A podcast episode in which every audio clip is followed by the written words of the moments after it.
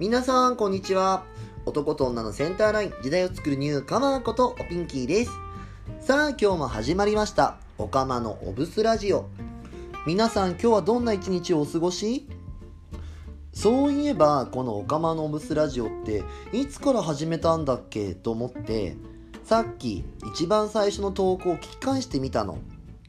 まだまだこの投稿にが不慣れな感じでさこう慣れてない感じがして初々しかったのよ。私も振り返ればこんな時代があったんだなと思って逆に改めて自分の投稿ちゃんとやろうって思っちゃった。さあ早速本日もこのコーナーから行ってみましょう。今日の1日1ブス。私がしているブス説法の中からこんな状態になっている時もしくはこんなことをしている時は素じゃない状態ブスな状態なので気をつけなさいをお届けしています。本日5月20日のブスはこちら。顔色を伺ったらブスです。ついつい自分が何かを表現しようとするときにさ相手の顔色って伺っちゃうことあるじゃない。でも顔色伺ったらブスなんです。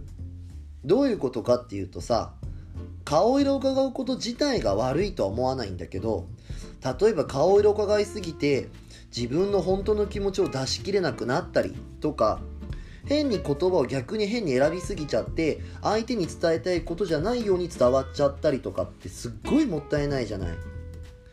ちゃんと青顔色を伺いすぎずに自分の素直な気持ちを伝えた上で相手を見てみるってこと大事よ。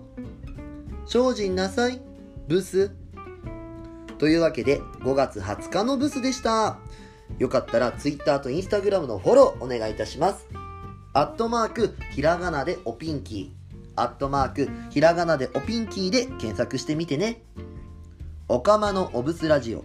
今日はこの辺で。また明日お会いしましょう。ここまでのお相手は、おピンキーでした。またねおつぴん